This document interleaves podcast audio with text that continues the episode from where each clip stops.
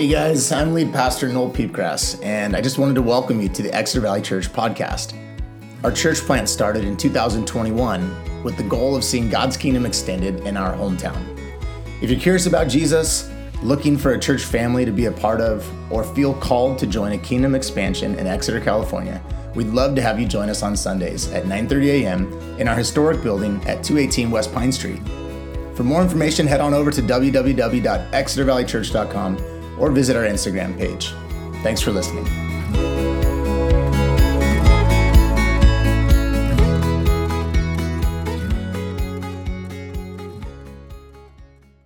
I'm not unaware of the fact that every Sunday morning we come into this space from different places. Not like geographical places, but places of the heart. Different places of the heart. You know, some of us, when we walk in here on a Sunday morning, are glad. Some of us are sad, and others are mad or even afraid. We come into this place on Sunday mornings in different places of the heart. And with that in view, I wanted to start this morning by asking you a question. One for introspection. You don't have to answer out loud, but it's a question that I believe gets us on the right tracks for where today's passage is going to take us. So here's a question. Have you ever felt like you were just too far gone? You don't have to answer out loud, but I like it. This is a good start. Actually, you do. Let's go. Come on. Talk to me. Talk to me. Let's go. Have you ever felt unreachable? Have you ever felt unavailable, unforgivable, unmerited, unlovable, or just plain unable to understand or fully commit to the way of Jesus?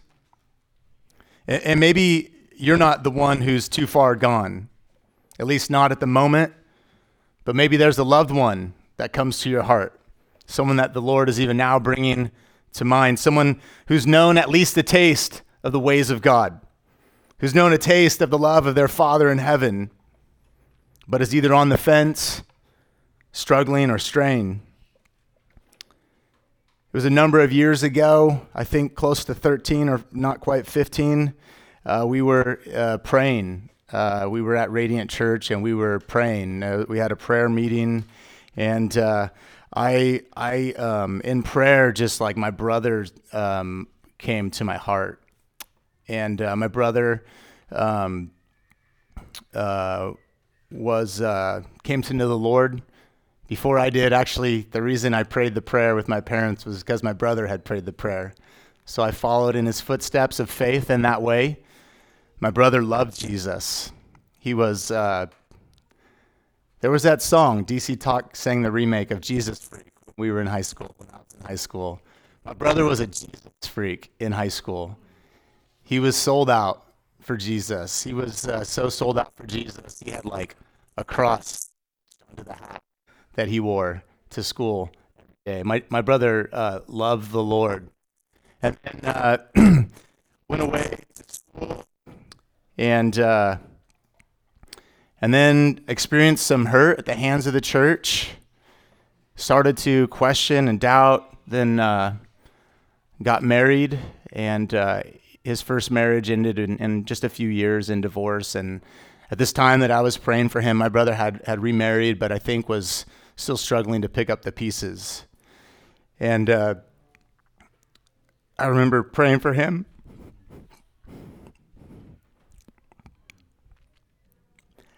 That day, and in prayer, a friend, you guys know her name's Katie Young. Her husband, Mike, has taught here, played music here once or twice. They go to Radiant Church, and Katie came up to me, and she just said, I feel like the Lord's put something on my heart that he wants to share with you. And she said, the Lord wants to say that it's not too late. It's not too late. You know, if you're here this morning and the place of your heart can relate to the place that my heart was in that night, I just wanted to start by telling you it's not too late. I think that word was for me that night, but I think it's for us this morning as well. It's not too late. The story's not over. The God who pursues doesn't wish that any would perish. And he's still working. Even when we can't feel him, he's working. Even when we can't see it, he's working. He never stops. He never stops working. In today's passage, Jesus is preaching what theologians call the Sermon on the Congregation. And in this sermon that he tells a little parable about a shepherd who leaves his flock to pursue a lost sheep. I wanted to start by reading a parallel account, a similar story in the Gospel of Luke. I'm sure you'll recognize this as I start to read. This is Luke 15. You can turn in your Bibles if you'd like. We're going to test my out loud reading skills here.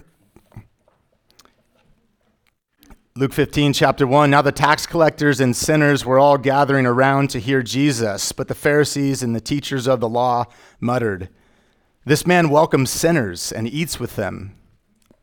Then Jesus told them this parable. "Suppose one of you has 100 sheep and loses one of them.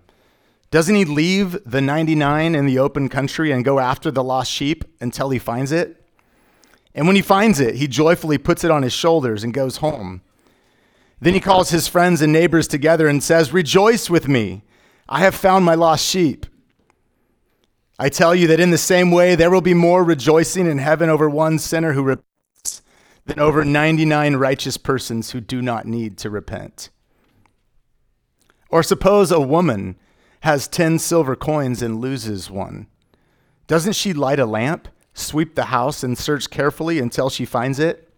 And when she finds it, she calls her friends and neighbors together and says, 'Rejoice with me, I have found my lost coin.' In the same way, I tell you, there is rejoicing in the presence of the angels of God over one sinner who repents." Jesus continued, "There was a man who had 2 sons. The younger one said to his father, 'Father, give me my share of the estate.' So he divided his property between them. Not long after that, the younger son got together all he had, set off for a distant country, and there squandered his wild living. After he had spent everything, there was a severe famine in that whole country, and he began to be in need. So he went and hired himself out to a citizen of that country, who sent him to his fields to feed pigs. He longed to fill his stomach with the pods that the pigs were eating, but no one gave him anything. When he came to his senses, he said, 'How many of my father's hired servants have food to spare? And here I am starving to death? I will set out and go back to my father and say to him, "Father, I have sinned against heaven and against you, and I am no longer worthy to be called your son. Make me like one of your hired servants."' So he got up and went to his father. But while he was still a long way off, his father saw him and was filled with compassion for him. He ran to his son, threw his arms around him, and kissed him. The son said to him, 'Father, I have sinned against heaven and against you. I am no longer worthy to be called your son.'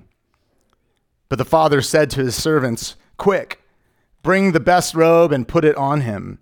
Put a ring on his finger and sandals on his feet. Bring the fattened calf and kill it. Let's have a feast and celebrate. For this son of mine was dead and is alive again. He was lost and he's found.'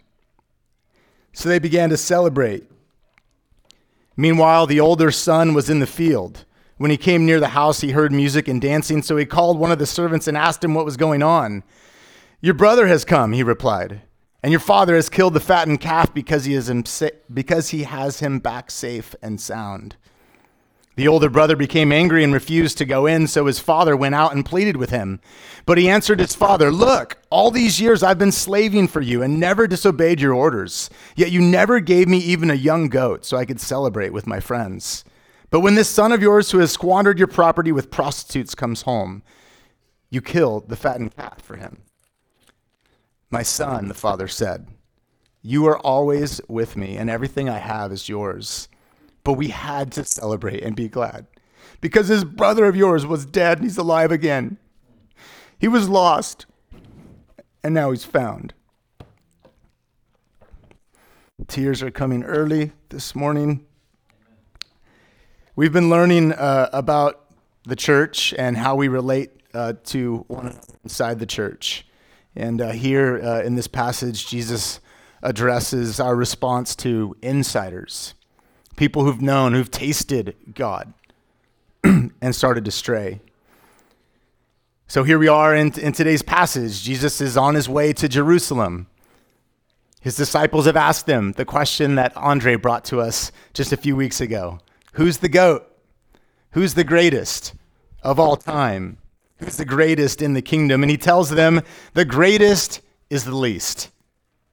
You must become like a child if you want to be great in God's kingdom. Then he starts teaching them how to relate to one another as little ones. And little ones has become his phrase, not for his children, but for disciples, for other believers. It's not that we're insignificant to him. It's quite the opposite, actually. We learn that he cares a lot about each believer, no matter how insignificant we might think we are. Jesus cares for the unstrategic, the unimportant, the least of these. And we learn, so should we. Contrast that with the Greek culture that Jesus was living amongst. The Greeks had essentially ruled the world up until just about 30 years before Jesus was born. You may know that the Greeks loved greatness. They loved it. They had these pictures of, these idol statues of their gods. They did a lot of great things, which is why the world developed so much under their tutelage, but they worshiped the greatness. So much so that they would kill babies born with defects, wouldn't they? Because greatness was all that was valued. So Jesus comes into this culture and he says, if you want to be great, you need to become like a little child. Now, that sounds really sweet to us, doesn't it? I mean, we've read Jesus, we've read the Sermon on the Mount, blessed are the poor in spirit, blessed are those who mourn. And we've probably heard a passage like this before, just a few weeks ago. Great are those who are themselves the least, who take on the lowly posture of a child. But this was not an American child, not a Western child that Jesus was talking about. In that ancient Middle Eastern context, children were low. They were unimportant. They had no rights but to listen and to obey. And yet, Jesus says, if you want to be great in the kingdom of heaven, you must become like a little child. So this is the contextual moment that we come into today. And I'm going to make 3 points to help explain what Matthew is trying to point us to in today's teaching. And then I'm going to give 3 points of application for us to take home with us. And hopefully I can do this in the next 30 minutes or less. God help us. The first point is that he cares for little ones. Our Father in heaven cares for little ones. Yes, our passage's focus is on the most vulnerable in a congregation. Verse 10 says, beware that you don't look down on any of these little ones. Again, these little ones are the ones that are on the fence. They're the ones straying from the flock, the half-hearted, the wandering, maybe even the prodigals. In many ways, these little ones represent in different ways the three bad soils from Matthew 13 in the parable of the sower. The seed of the gospel has been cast. They've received the seed, but either it hasn't taken or it has taken, and through distraction, it's been choked out. Good soil Christians, the fourth soil, good soil Christians have a hard time with the first three soils because the first three soils possess conditions that we despise in ourselves. If you're a good soil Christian, you've been avoiding these distractions. You've been avoiding these temptations, these pitfalls. And maybe you've even judged and despised your brothers and sisters who've given in. And in this passage, Jesus' first ask is not to hate in others what we hate in ourselves. His call is to love the unlovable, to love that which we tend to despise. And we do, don't we, tend to despise. He cares. But if we're honest, we tend to despise, to look down upon.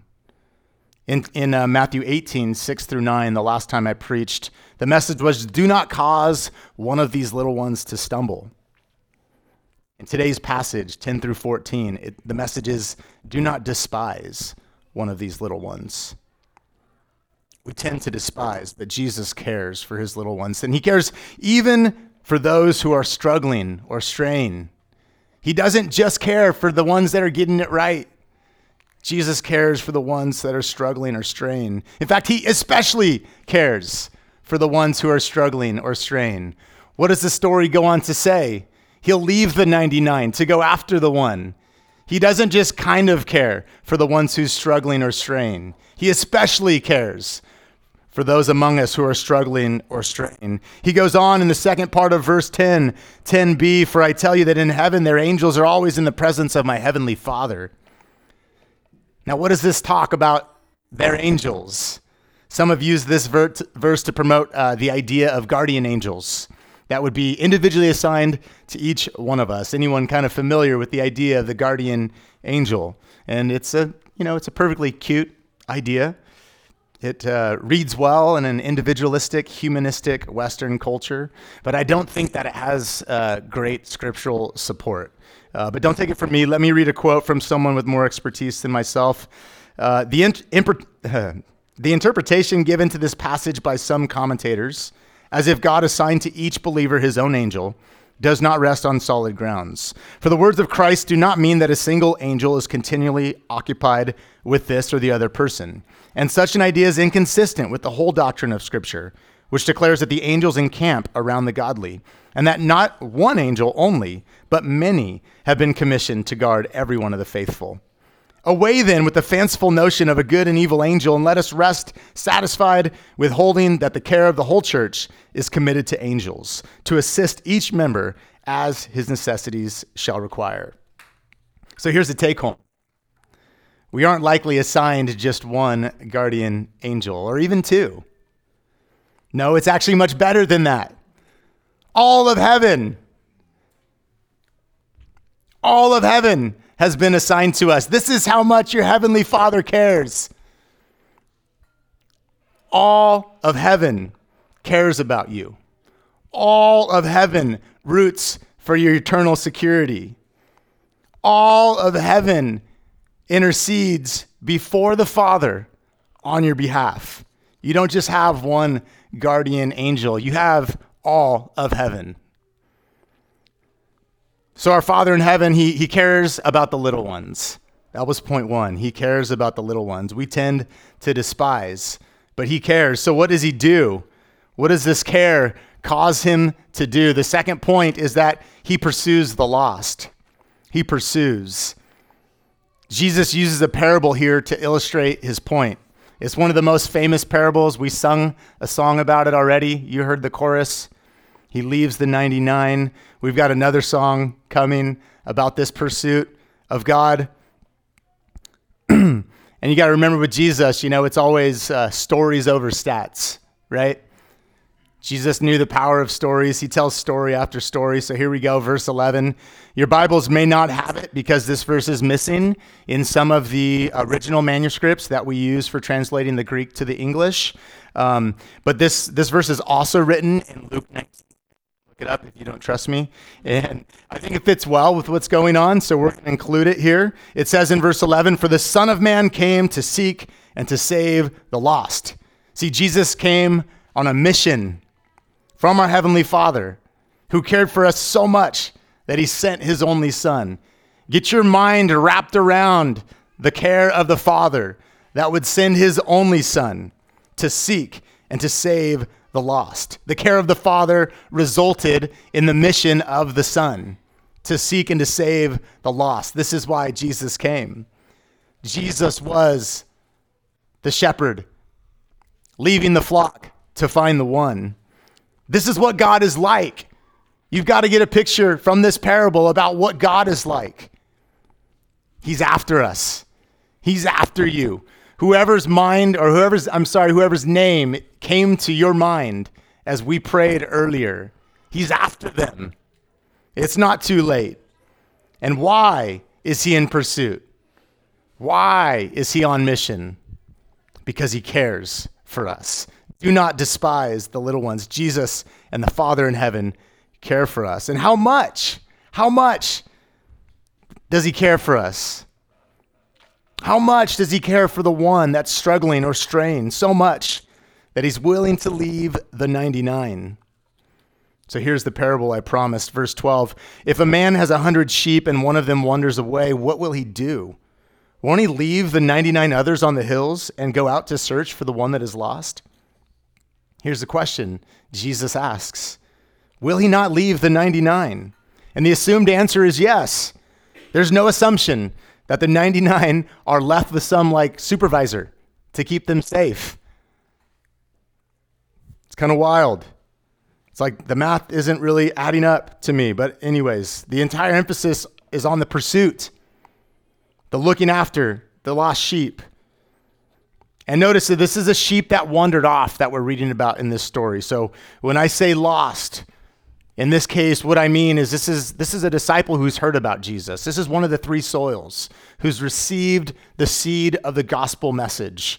This is a member of the church or someone who was a part of the church, who had professed faith in Jesus.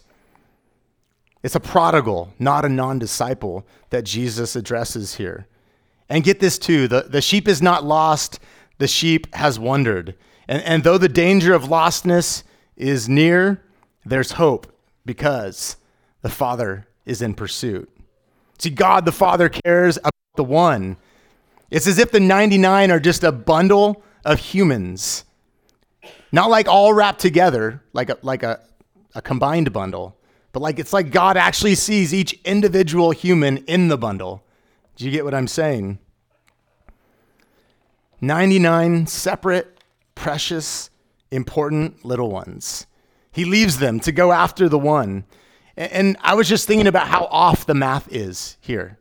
Right? Like, have you heard that other parable? Like, if you aim at two birds, you'll miss them both, right? Someone help me with that one. I could not think of how it's actually said, right? But if you aim at two, like, you'll miss them both. You got to aim at one so you could actually hit one, right? That's like human logic.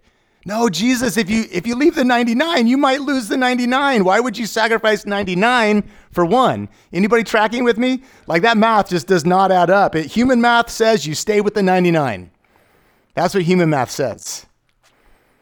But as we learned before, our Father does not do math like we do math. And I'm so thankful. See, we've got to get the importance of statistics out of the way. See, our way is think big. Our way would say, stay with the 99, Jesus. But Jesus' way is think little. Blessed are the poor in spirit. Blessed are those who mourn. Do not despise the little ones, Jesus says.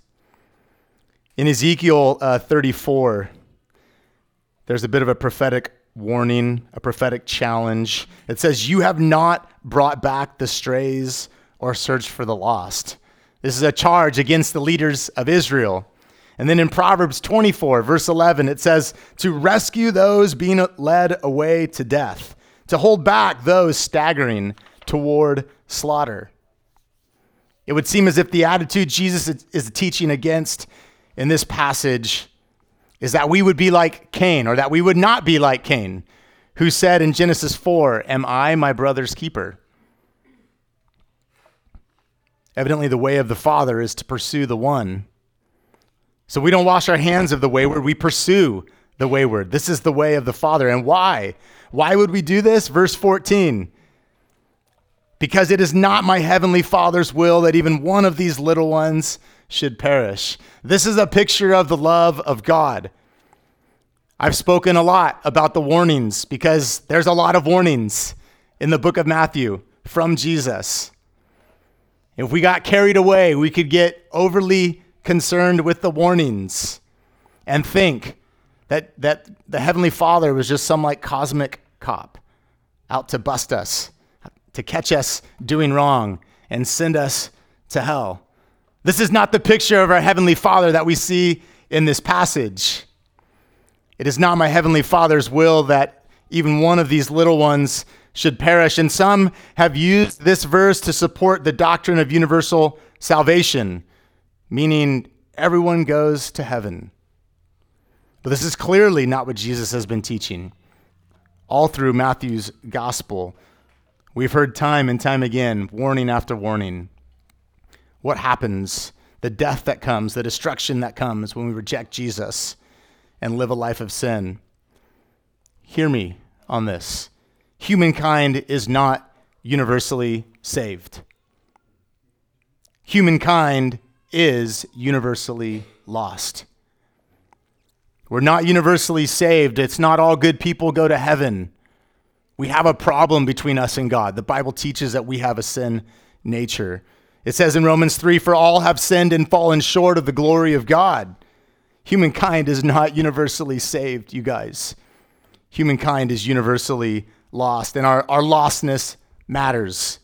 This is the main teaching of this text. Humankind apart from Christ is lost. Our lostness is the reason for his pursuit. He cares for us.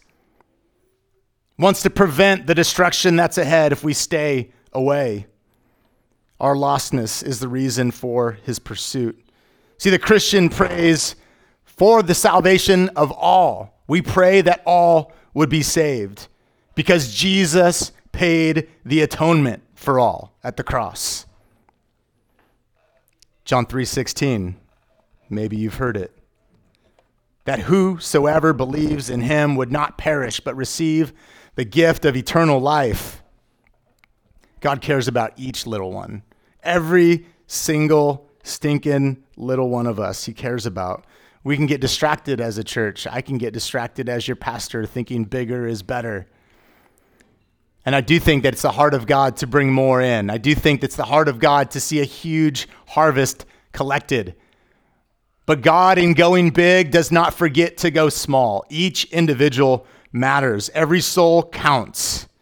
It's about the little one more than it's about the big gathering. The heart of God is for all to have salvation. Isn't this good news? This is incredible news. Our Heavenly Father, you got to know this God. Our Heavenly Father is not a cosmic cop waiting to till you mess up and bust you and send you to eternal damnation. It is the will of our Heavenly Father that all would be saved. And when we pray, thy will be done, we're praying for his will of salvation to be done. Doesn't that inspire our pursuit of the lost? It's God's will. We're a family on mission with God. What's his mission? That all would be saved. It's pertinent here at Easter time. We're hoping to gather a big crowd on Easter Sunday. Who are the lost among your community, amongst your people, that we could bring in? Not to just have a big gathering for the sake of a big gathering. And I know we'll post on Instagram because we're happy about it. But why are we happy about it? Because of each of the individual ones that have an opportunity to be brought to salvation. The Father's heart is that all would be saved. Third point, this is my favorite point, my shortest point. He celebrates the found. God, our Father in heaven, celebrates the found. Verse 13, and if he finds it, I tell you the truth. I know enough to know that that phrase means what he's about to say is adamant. It's important. He will rejoice over it more than over the 99 that didn't wander away.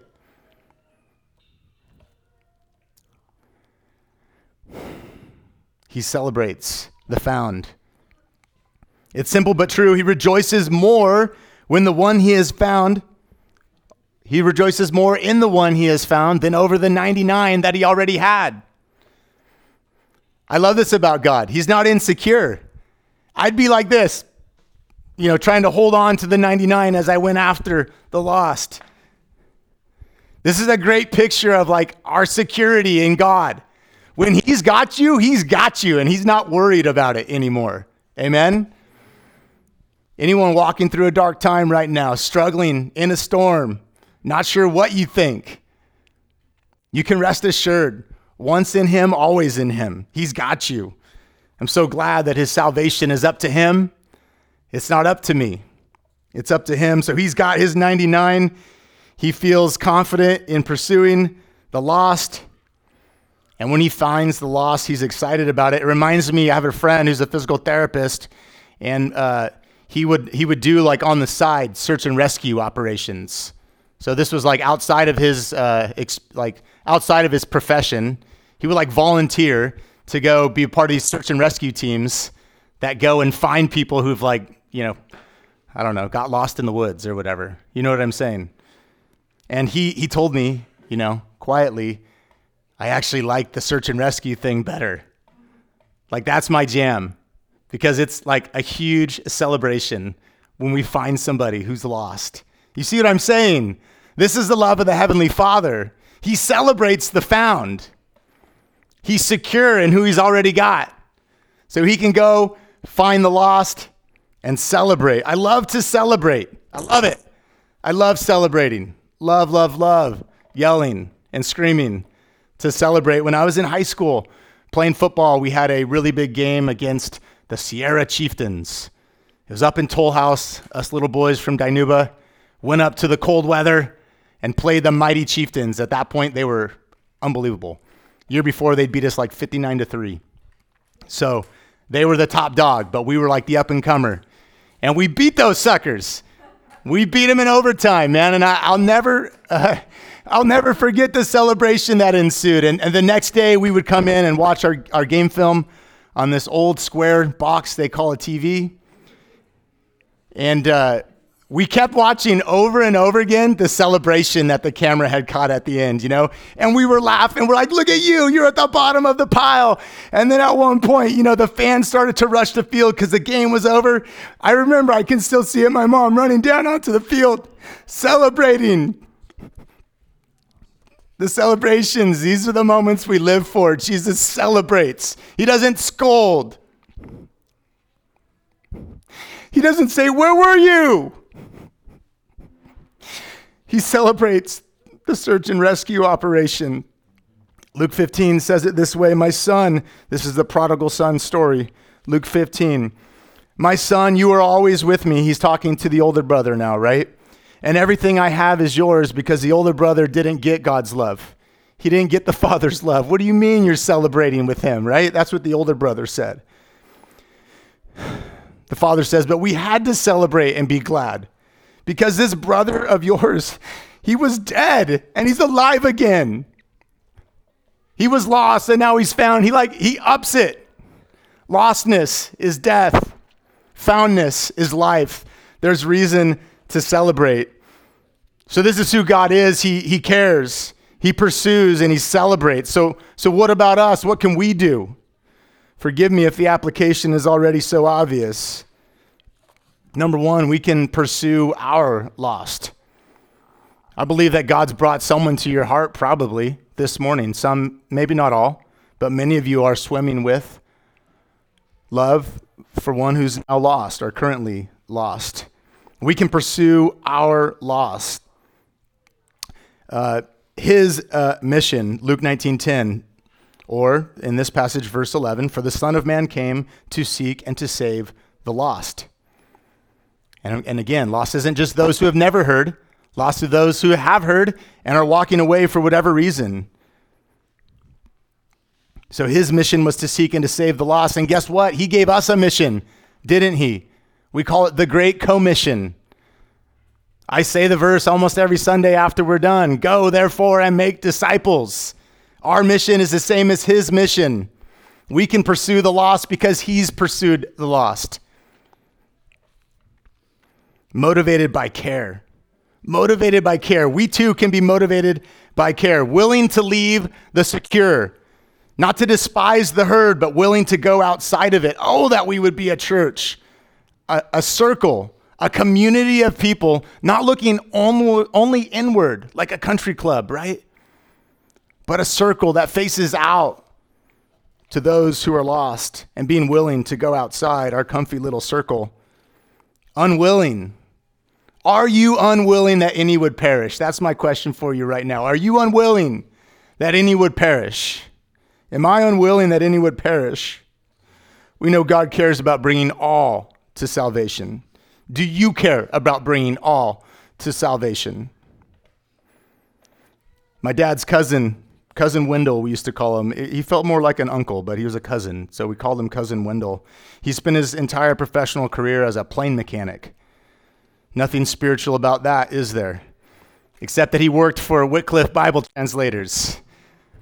Back in the day, I think missionaries used to take airplanes into these unreached people groups, and Wycliffe was an organization that had committed to translating the Bible into every language.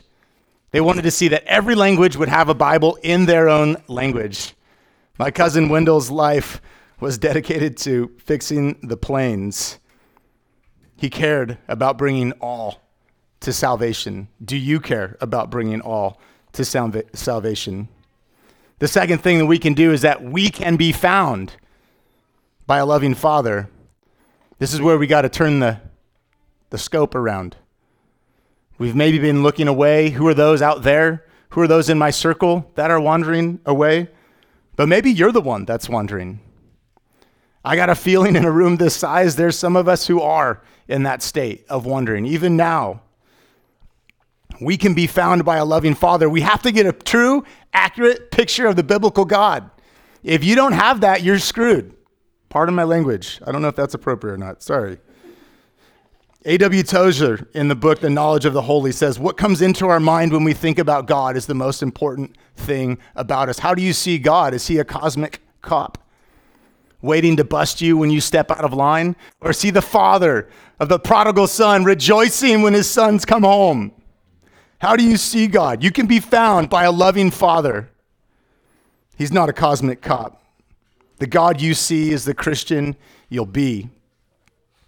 Our Father in heaven is loving. He cares for each one of his little ones. For God so loved the world that he gave his only Son, that whosoever believes in him shall not perish but have eternal life. We've all memorized it if we grew up in the church. If you haven't memorized that, God bless you. I'm so glad you're here. God's after you. He's after you.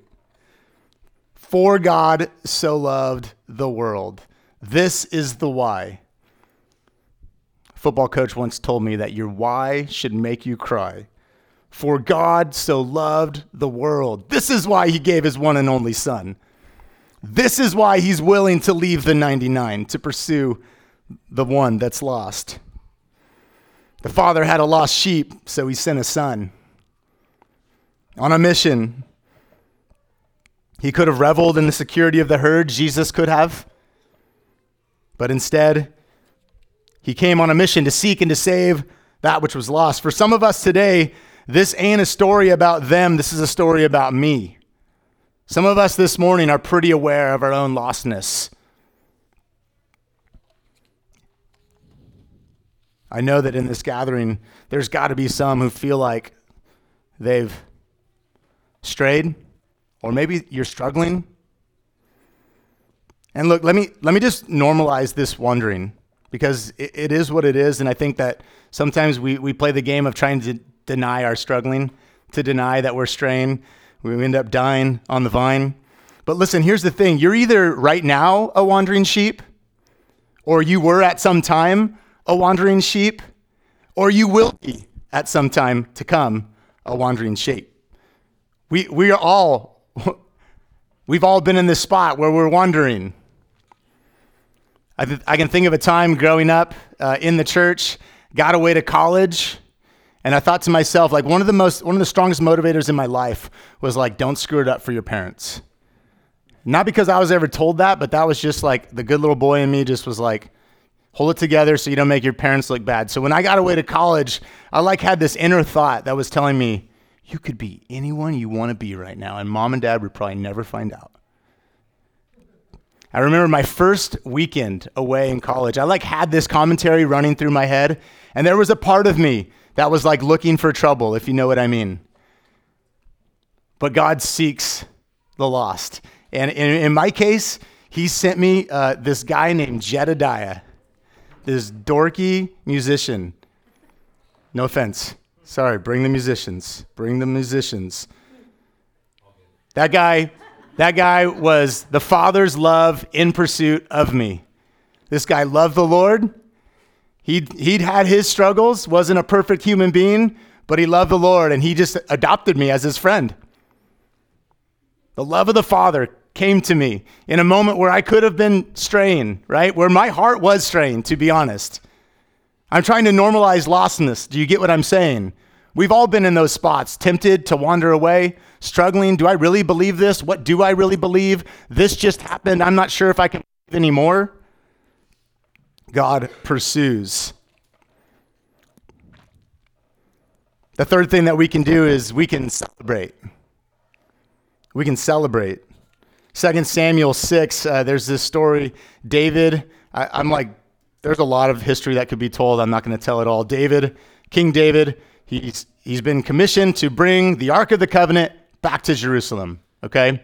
And he does it. He gets the Ark of the Covenant back to Jerusalem. And he's stoked about it. And he's celebrating, dancing, it says in this passage.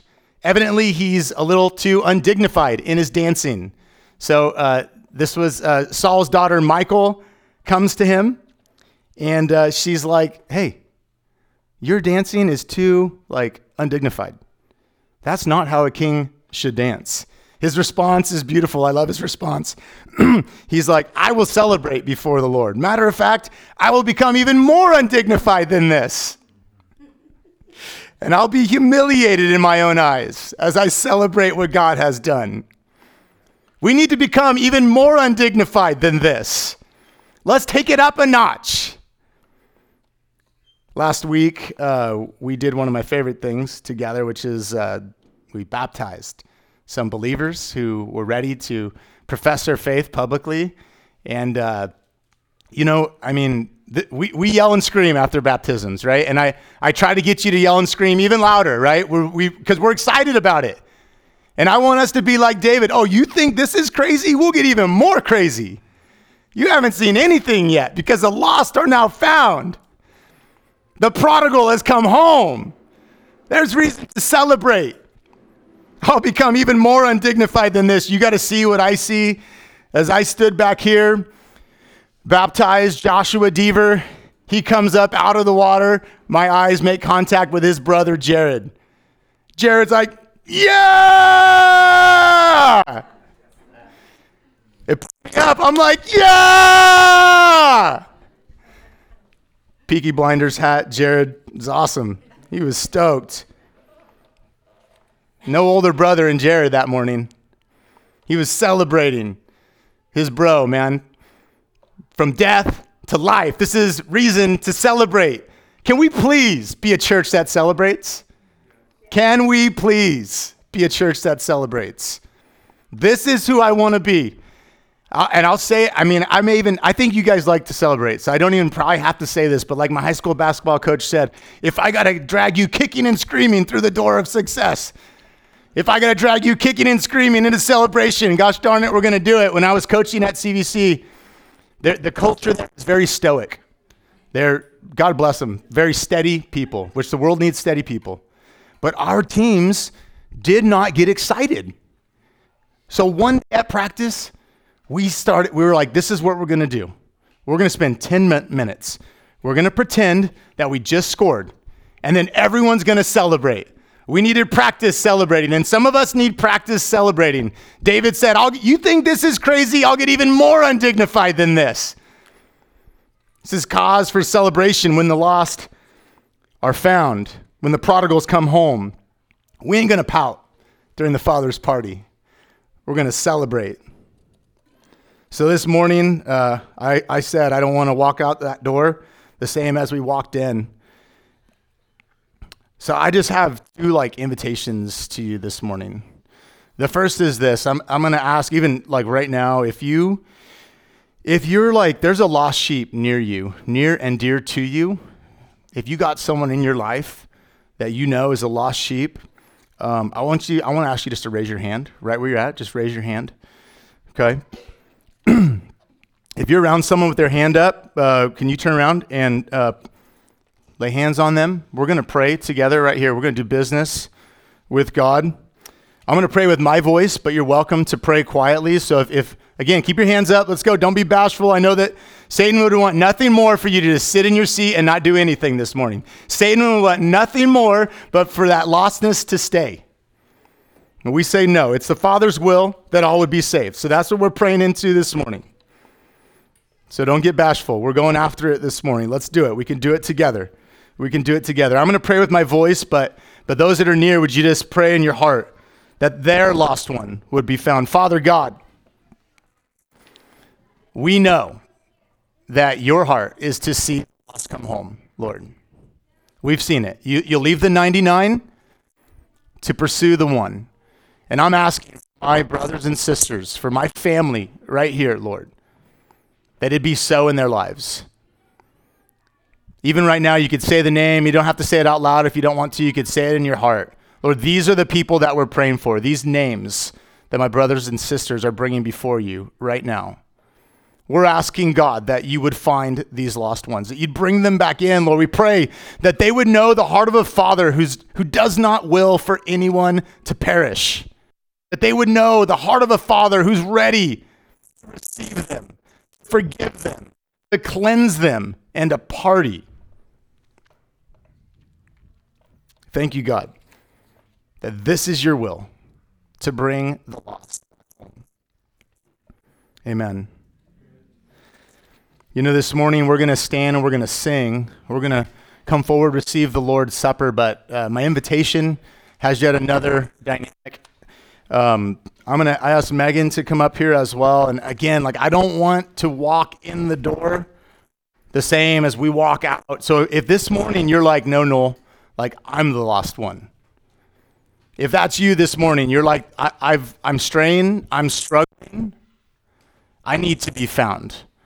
I want to pray for you, so I'd love to do that. It's not a walk of shame to come forward and receive prayer. Megan, you could be over here. I'll be over here. If we have too many, then, I don't know, somebody else come up and start praying. We can all talk to God.